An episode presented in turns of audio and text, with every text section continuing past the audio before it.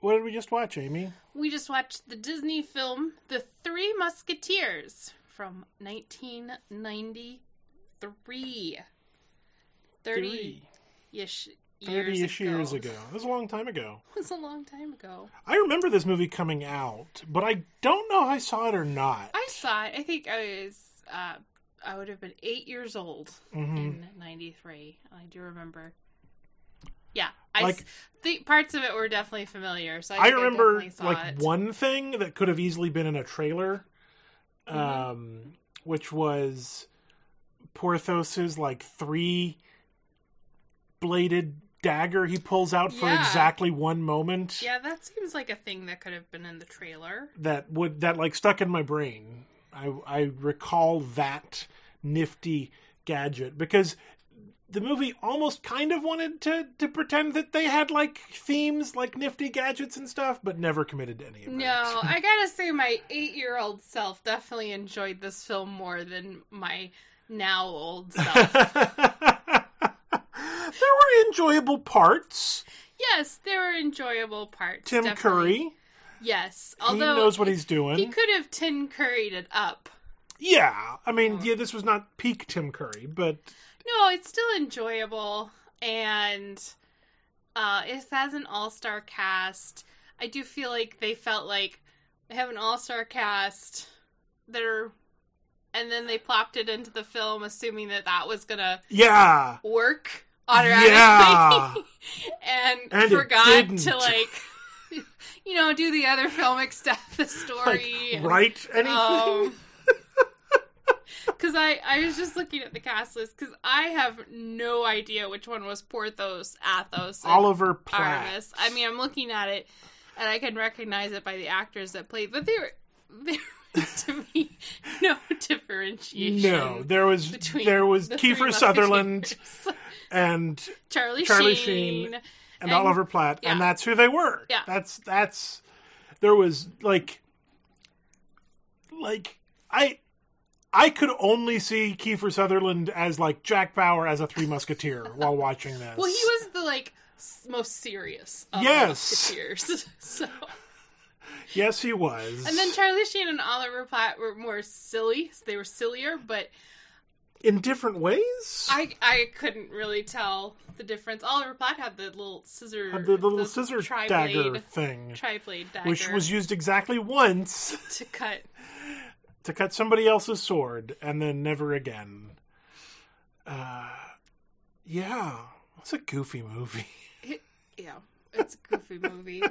Uh, I think we were interested in it because we read this adaptation of the Three Musketeers in our Friday night play reading Mhm. the other night, um, and this is an adaptation by Ken Ludwig. hmm That was a good, good play. Yeah, good play. solid play. I dug it. adaptation, and so that made us think About of this, this play. version Yeah. from childhood, and so we watched it. And it was not as good as the play. It was not as good as an It was- adaptation as the play.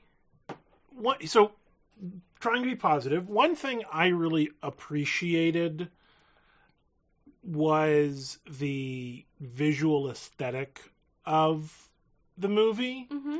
Not because it was great, but there's a certain look that like 90s adventure movies all have. Mhm. They all pulled from the exact same costume and set design shop, and I find it comforting. That's exactly what I was thinking while I was watching it. That's exactly.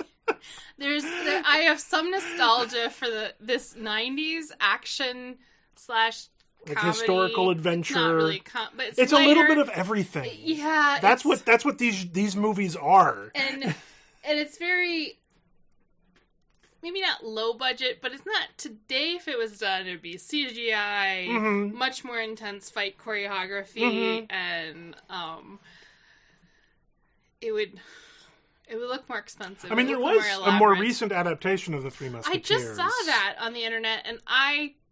I, don't I have no that. memory of it. Yeah, no, no, nothing. Would not did not know it came out. Um, well, it was like 2011, so it's now Yeah. 10 years old. Yeah, I no, No idea. Yeah. no memory of it. I remember this one vaguely. Um, like I, I'm bad with celebrities anyway, so like I wouldn't have known who Charlie Sheen or Kiefer Sutherland or Chris O'Donnell were. Like I know who they are now after seeing them in lots of things over and over again. And then Oliver Platt, who's one of those like, oh, it's that guy. You see him in all sorts of things, which is a weird like imbalance of stardoms. Um, because I don't think Oliver Platt was ever on the same level Yeah, as Charlie Sheen, Charlie Sheen or Chris Kiefer Sutherland or Chris O'Donnell, um, which is not a bad thing. Like I think he, I think he did the most with his role compared to the his two co-stars who did nothing with their roles Yeah. Because yeah, the light chuckles came at the Oliver at him. Platt. Yeah, it was. Porthos. Porthos. Porthos. And That's where the Kiefer Sutherland was Atho- Athos, Athos, and Charlie Sheen was Aramis. Mm-hmm. yes, we established that. Yeah. Already. Yeah. Did we say who they were though, or did we just say they were them? Because it was Kiefer Sutherland It was Kiefer Sutherland. But yeah, this '90s. It's.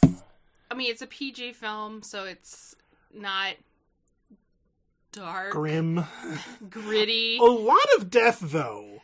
Yeah. A lot of people die in this movie. and they're just like bodies lying around, like when they fight. yeah. The the guys in red, the cardinals, I don't know what they're called. The red not called- guys. They don't have a cool name like Musketeer. The Musketeers have blue, Yeah. and they work for the king. That's how you can tell them apart. And the. Cardinals guys have red. They don't have a cool name, and they work for the carpet. And they wear red, so you can tell who And they are. Their bodies were just like Oh, yeah. everywhere. Yeah, I they like I'm not going to make an argument for like historical accuracy, but tonally it's very weird to have this sort of like light adventure thing but then also just like straight up murdering people all over the place. Um cuz like early on you get the first scene with uh, Chris O'Donnell as D'Artagnan. You have the the car chase but on horses, which was fun. It was, Mm-hmm. It's it was fun. goofy fun, but it was just this side of cartoonishly violent in a lot of ways. Um, in that he's using like props and things Well, and knocking them over. I also didn't get the sense that it was a to the death duel. Like it could have been. Well, so not the duel, but like the well, no, the but yeah, he's he's he seems to be dueling a young another young village man. who's yes, he's besmirched the honor of his sister. yeah, D'Artagnan has besmirched some honor is some honor. allegedly. Uh, I mean, I would believe it. He's kind of a um, he's a troublemaker. Yeah. that's to put Yeah, it mildly. He is.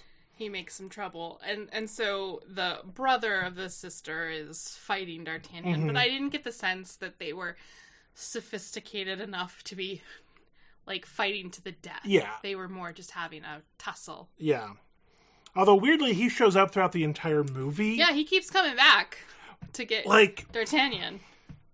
okay, but like do something with that other than just have him show up and go, D'Artagnan, I will fight you. Like that really feels like plot glue. Like, hey, we need a reason to get characters from A to B. Hey, we'll bring this guy And back. And some more conflict, as Yeah. if we didn't have enough conflict between the Cardinals men and the the Musketeers. Musketeers. We had plenty of conflict between them. I don't think you needed him. Although that guy was played by Paul McGann, the eighth Doctor of the Doctor Who universe. Oh, interesting. He must have been a young doctor. He didn't look old. Well, he was not even the young. He was not even the Doctor by this point. He was the, he was Doctor Who in 1996. oh, okay. I didn't. Is was that for like a TV movie? It was a TV movie co-produced by Fox and the BBC that had exactly one event made, um, but it was the last Doctor until Chris Eccleston in the early 2000s. So there was a sort of period of like there's a gap of about 10 years with no doctors. Um, and so he was the last doctor, and he's done a ton of audio dramas with Big Finish As as, the the, eighth Doctor. Doctor. Um, and he came back in the 50th anniversary thing. We When saw him when all the doctors- came back. all he the came living back, doctors came together. um, and he's he's a canon doctor. Like they, we even see him regenerate into the quote unquote war doctor. Um, thus throwing off all the numbers. uh, but that's a rabbit hole about a relatively minor character in the course of this movie. Who has no characterization and no motivation except he wants to get D'Artagnan Yeah, for some avenge. vague uh, wrong that has been Yeah, that has been done. Um, I mean, it's also in the vein of like Princess Bride. Of course, Princess Bride does Princess Bride is a masterpiece. It's a masterpiece. it does it a million times better. Uh, it makes me think. There was a pirate movie with Geena Davis, yes, I was thinking of the pirate Um, movie with Geena Davis. and it was called a th- like Cutthroat Island. I think yeah, something like that. Yes, made me think of I was reminded of that the whole time. Because part of me, while I was watching, I was like, well, you know, part of the Musketeer. I mean, clearly this is a popular story that's adapted again and again Yeah. for film, plays. Um, and so watching it here, especially with all the horse work, is making me think of American West and like Mm-hmm. the stories of the lone cowboys with the code of honor. Mm-hmm. the Three Musketeers are kind of the lone cowboys because they're the last of the Musketeers. of the Musketeers, at least in this film Yeah, um, and they have a you know clear code of conduct Mm-hmm. that they they stick to um, and then and then i wondered if that was part of the appeal of of the musketeers i was thinking that but then they're all also doing all this like um fly work like going up and down Mhm. on ropes and things and buildings and Yeah. ships and that makes me think of pirate films Mhm. uh, it made me think of the Goonies too. Yeah. During which uh, you say that, but you have never seen the Goonies. I have too. Oh, we made you you made watch me it. watch I it. watch I it. did not enjoy it as much as everyone wanted me to. Well, that's the problem with films that you have such nostalgia and Yes. like for. You pack it, pack. You make Uh-huh. it seem Uh-huh. like the greatest thing ever, and then you show it to someone who's like seen fine. it for the first time, and they're like, "Yeah, that's a thing. yeah. That's fine." Well, and and the Goonies was definitely getting super off topic. Uh, like in line with those adventure stories. Like that's what it was pulling from was those ideas of you know pirates and musketeers yeah. and cowboys. all those. I'm trying to think of some of the other '90s films. I mean, Goonies and Princess Bride are '80s, Yeah. but um, that that little That moment felt a part of this. Yeah, Oh, it also made me think of like Muppet Treasure Yeah. Island, which I think was also at Disney. It was. before Muppets were owned by Disney. it was. So Of course, it it was. Tim Curry. Yeah, was Tim Curry. bad guy in that one too. So that was a Yeah, little connection. it helps. Uh, yeah, Tim Curry was was good in this movie. He could have been better, um, but he was he he was carrying a lot of the movie. Well, I mean, who doesn't love Tim Curry as a villain? He does Right. that He owns it. It's perfect. I'm just enjoying, even at it was kind of like a mediocre. It was definitely a mediocre film. yeah. mediocre. mediocre story. Like the stakes were real unclear. Even when they explain them to you, they're like, "Oh no, we're gonna have this secret treaty signed by the King of England or the, No, Buck- the Duke of Buckingham." I don't know what that means. Um, I don't have the appropriate historical context, but like the as far as a, a like political conflict, it was very loosey goosey. And then by the end of the film, it's just Tim Curry's going to kill the king. That's that, so he can become. so he can become king because that's how kings work. yeah. If you kill the king, you get to become the king, right? Uh, yeah. No, but we don't worry about these. Don't think about it too hard. Uh, yeah, yeah. Uh, I liked the horse chase at the beginning. I thought that was fun. I I am nostalgic for this moment in '90s film Yeah, even history. though I think if I wasn't a child of the '90s, then I would. Be less interested in this film. I'm already watching it with like less interest. Yeah. it's, it's very mediocre, but yeah, I can tap back into that nostalgia yeah. of, of my childhood. I said there's some serious hair in this. Chris O'Donnell's hair was intense. Um, it was a very like I don't know if it was a '90s hairdo. I don't know. If it, I don't know what it was doing, but there was a lot of it. Well, I think that they were supposed to have longer hair. Was the gen- general aesthetic of Oh, the men fair, during yeah. this period? I don't know if that's what historical evidence there is of that? Yeah. um, there's definitely wigs like during that time period Sure. for the aristocrats, wigs were Yeah. a thing. Um, but yeah, he just had poofy, He had poofy round hair. poofy round hair. like almost curly into ringlets, but not quite. Mhm. Uh, Did- oh, oh, go ahead. Did you recognize Queen Anne? Miami. Yeah, Yes, yes, I did. that I terrible wrote- Irish accent. I wrote in my notes Miami. So, Queen Anne was played by Gabrielle Anwar, who Yes. was Fiona in Burn Notice. And Yes. during the first season of First Burn, episode The first only. episode, they cut it after that. she had this terrible Irish accent. well, because she she was from- she was know, she was playing a member of the IRA. Yeah, Ah, no, I get it, but they were like, "This is this is a bad accent. this is a bad accent. We can't do this." Pretend that you have an American accent to blend in. Yeah. in the U.S. Uh, but I- they left her saying Miami in a terrible accent in the opening credits of Burn Notice. I am impressed that you. I it took me a minute. It took me a good minute because I was staring at her, going like, I know I recognize her. Uh, my first thought was Sameen Shaw from Person of Interest. Mm. I was like, I don't think that's her. I don't think like she could just be acting really different. So I, had- I had to stare at her for a while. But I did. You did get you it. cheat? Did you look it up? I did not. I guessed it right from the beginning. I mean, when I from my when I figured it out, not from the beginning. But yes, I did not Okay. cheat. Some interesting headcanon too in the casting. Um, so Chris O'Donnell plays D'Artagnan. hmm He goes on to be in Scent of a Woman. I don't know what the the The timeline. another '90s film. yeah. Gabrielle Anwar was the tango dancer in Scent of a Woman, very famous Oh, really? tango Yeah. dance scene I've not seen Scent of a Woman. It's a good film. I know. Yeah, I believe it. Al Pacino's a good actor. It's a good film. It's a well-known film. I think that's Chris O'Donnell. Now you got me. I think that's Chris O'Donnell. Yeah, I'm Philip Seymour your word for Hoffman is in it Really, as a as a young baby. Baby Philip Hoffman. Seymour Hoffman. He's good. I feel like I should have recognized Rebecca De Mornay, but I didn't. That's one of those names I recognized, Yeah. but I didn't really. I was watching her, and I'm like, I don't know. but she, had- didn't really pop. No, she had, she was doing nothing she in had this no- movie. This is not. This woman does not. I mean, this film does not treat women well. they are all objects and manipulated by men Yeah. and have no agency. yeah, That's a little annoying. which is again you know. disappointing considering who these characters are and that they could. yeah. Like uh, comparing to the Ken Ludwig play, which I think treated its relatively small number of women characters fairly well, Mm-hmm. in that it depicted them as people.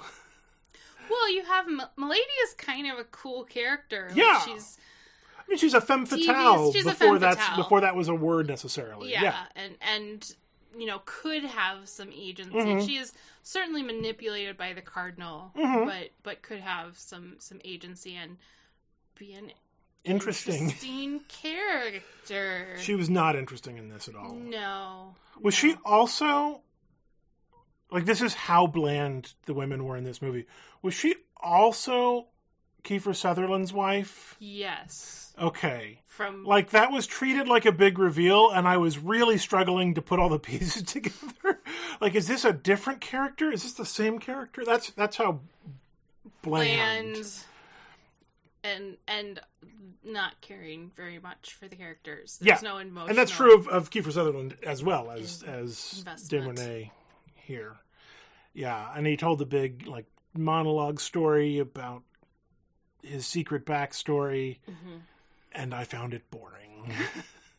I'm not saying Kiefer Sutherland can't do dramatic monologues; he just didn't in this movie. Yeah, well, I don't, I don't know how much it was the actors kind of phoning it in, and Yeah. like I said, how much is Disney was like, we have this all-star cast, That's all we need. it's money right there. Yeah. we don't have to do anything else. famous people, bring them in.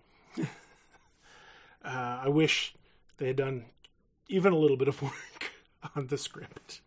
Because I think, well, I know this deviates pretty strongly from the story of the novel.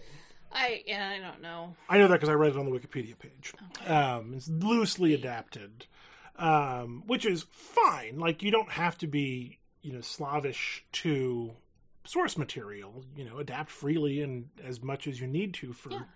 What you're doing, but none of it was like felt motivated in terms of changes or what they were trying to do with the story at all.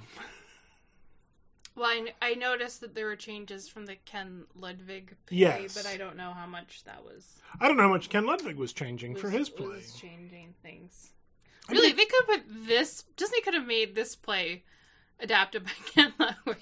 That would have been great.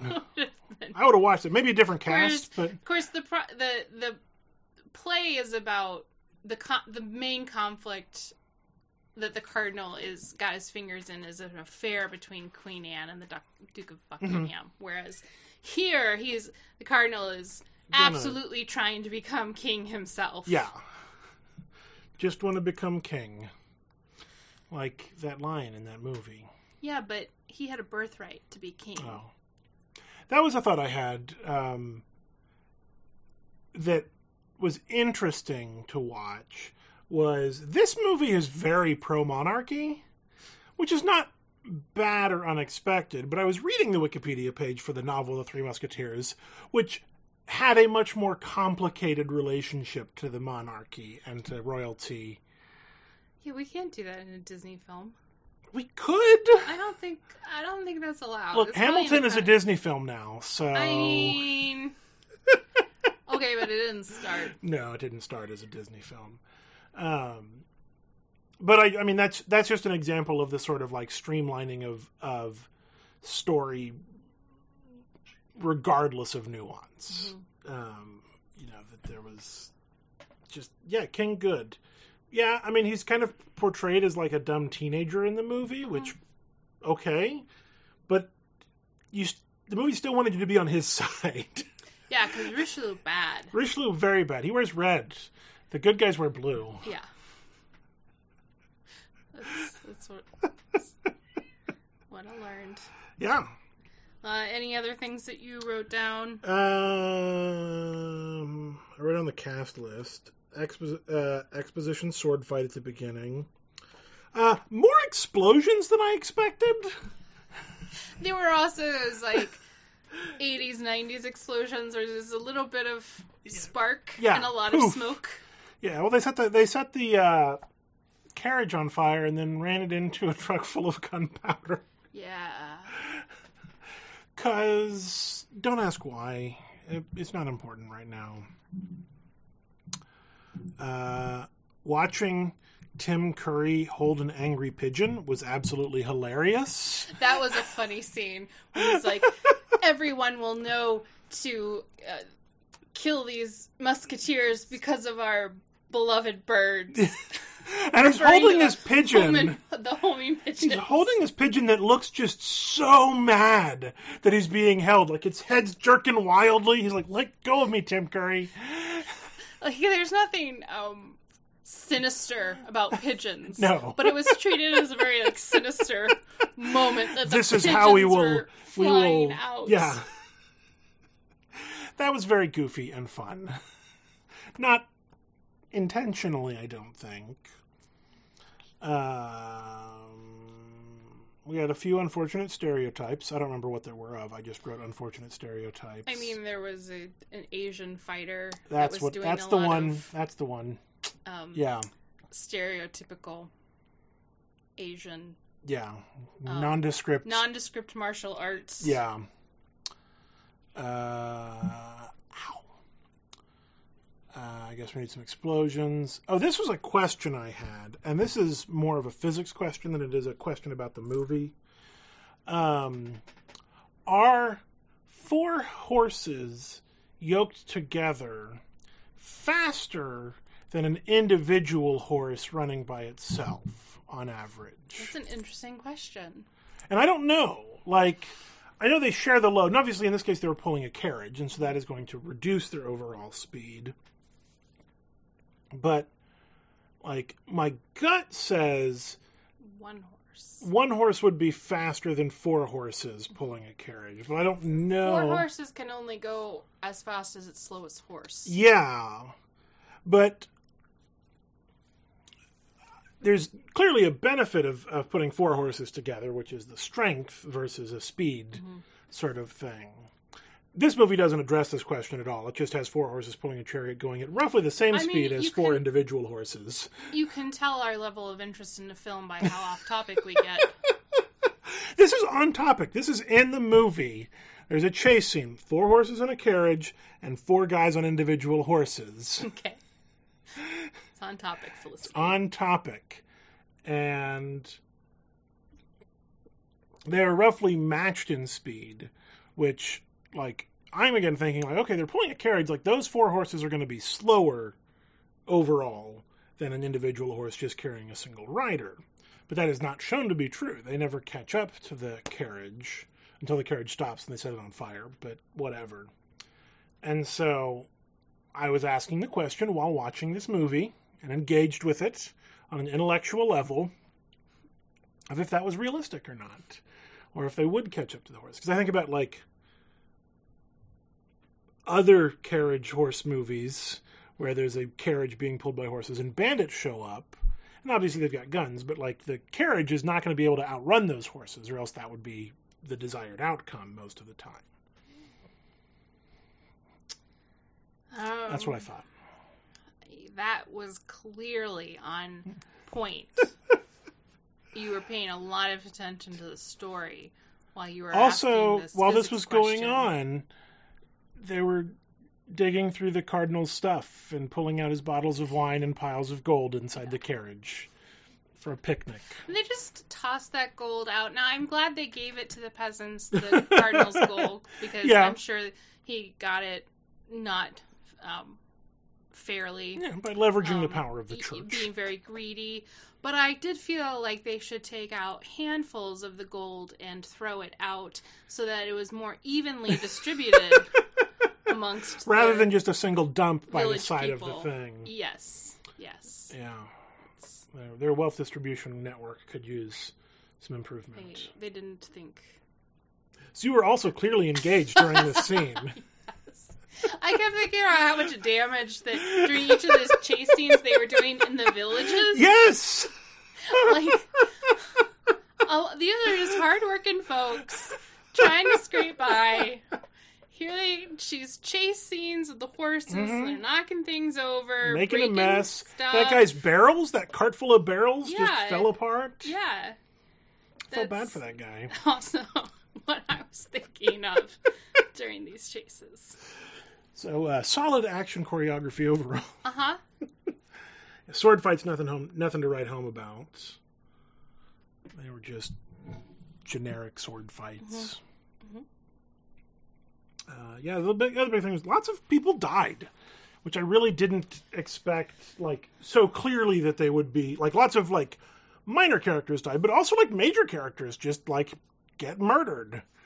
What major characters got murdered? Uh, Eye Patch. oh, Rochefort. They were gonna murder Milady, but then she killed herself. Yeah, yeah. She, she was basically Yeah, she was murdered. captured. She Yeah. was executed. That's Yeah, the word. that's the word. Um, just so just lots of people just getting like stabbed to death and things. There was no blood, though. No, it was very Just- bloodless. yeah. Occasionally, Kiefer Sutherland had like a scrape on his arm. I always wonder about those swords and their fencing. I Mhm. mean, I assume that they were used in France during that that period. I certainly time, hope so. They just look so flimsy and pointy. it's not a sturdy sword at all. You need a big, heavy sword. well, he's in. At one point, someone I- don't remember which musketeer because they were all the same. Uh huh. Was in the dungeon and he was feeding f- the big big bald jailer guy. Yeah, big the bald jailer guy. Big bald jailer guy had a broadsword, Yes. and they were fighting with the pointy sword and the broadsword, and I Yeah. Well, I know in the play, The Three Musketeers, and I think it's in the novel as well. D'Artagnan gets his sword broken very early on. Yes, this is why I was confused when the shears came out, Oliver Platt's Yeah. shears, because I thought that that happened to D'Artagnan's sword that was cut, but yes. not, not in in the this film. one, no. Not in the film. I do think like having a pair of sword shears would be very useful if everyone's coming at you with very skinny swords. Yeah, yeah, uh, much more so than if everybody has broadswords. Yeah. Like a broadsword, you're probably not going to snap in half very quickly. and easily. But why does your shears need three blades? I mean, Because it looks cool. shears work by two blades. it- Because you could do two swords at once. That's One- it. One on either side. It's perfect. It's I honestly like my gut reaction says this was the same period as the Teenage Mutant Ninja Turtles, and sais were real cool. The three pronged fork thing that Raphael uses, uh, and that's what it reminded me of. And that the memory I have of this movie of that scene is more like that's cool. It's like a sai than like it being anything related to the actual movie. Like that's that's what I remembered. So I think that's why they wanted to have three because it looked cool, like a sai mm-hmm. from the Ninja Turtles. This felt like the Ninja Turtles in a lot of ways. Well, there's four of them. There's four of them. They all have distinct personalities that you can easily tell apart as long as they're not wearing their masks. Or That would've if they are wearing masks, yeah. Helpful if They they, were color-coded different- masks. If they were color coded, yeah. they were just yeah, all blue. They were. Charlie Sheen played a sexy guy. He liked Jesus and sex. Yeah, I guess that that's Oh, how that's- you got the yeah. serious one, the sexy one, and the silly one. Yeah. I That's, figured that's the it classic Three! Musketeers. Yes. And D'Artagnan, Yeah. the main character one. I don't know that I have anything beyond that. Oh, we should talk about um, the theme song that played over the credits. Another very, a very '90s end credits theme song. I also felt like they started with that theme song and then Worked built- backwards. an entire score around it. and it's really just the chorus. Yeah. Y'all know what I'm talking about. We we have a disagreement on what the lyrics are, whether it's all for one and one for love or all for one and all for love. The name of the song is All for Love. all for love. And it's you know what I couldn't remember if this song was by Sting or Rod Stewart and it turns out it was by all of them. It was by Yeah, Brian Bryan Adams, Rod, Stewart, and Sting. The Three Musketeers of Music. uh, it reached number one on the Billboard Hot 100 on I- I January don't 22, 1994. That was a hot song. I remember like I do not remember popular- that. popular song. Sold 1.2 million copies domestically and got platinum certification. This is also back in the day where a movie's theme song could actually get traction on the charts. Yes. Whereas today, I feel like it's such an afterthought. It's to get an Oscar, Yeah. but nobody's really ever heard the song. yeah, you don't hear uh, Beautiful Ghosts charting from the major motion picture Cats as sung by Taylor Swift. No, you don't. Maybe we should.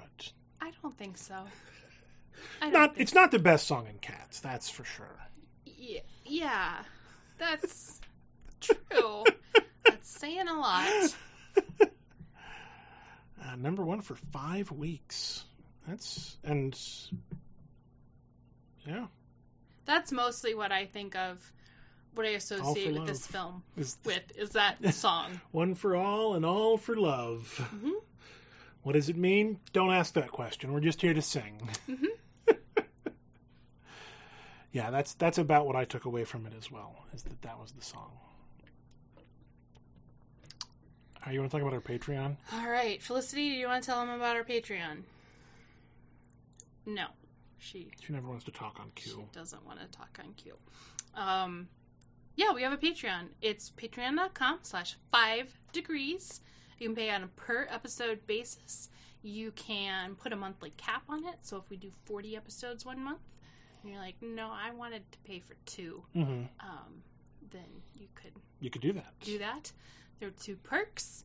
One perk is you get the list of movies that we did not watch because Kevin normally gives me a list of five and we choose one. hmm I choose one. That's the I choose five. he chooses five. I choose one, yes.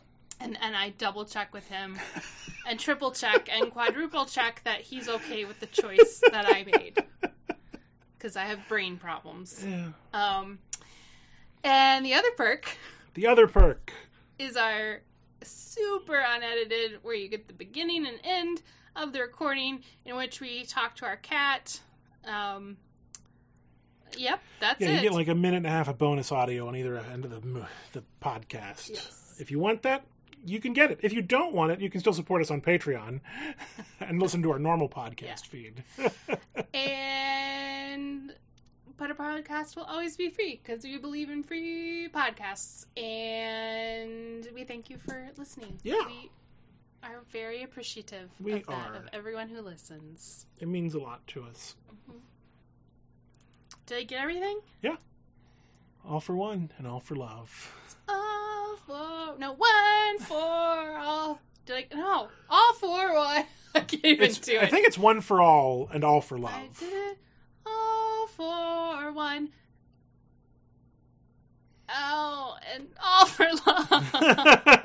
it's okay if you don't remember. We don't have to clear the music rights. It's ooh, the pressure of singing on, on cue. is just got to me. It's a 1993 Billboard Top 100 single.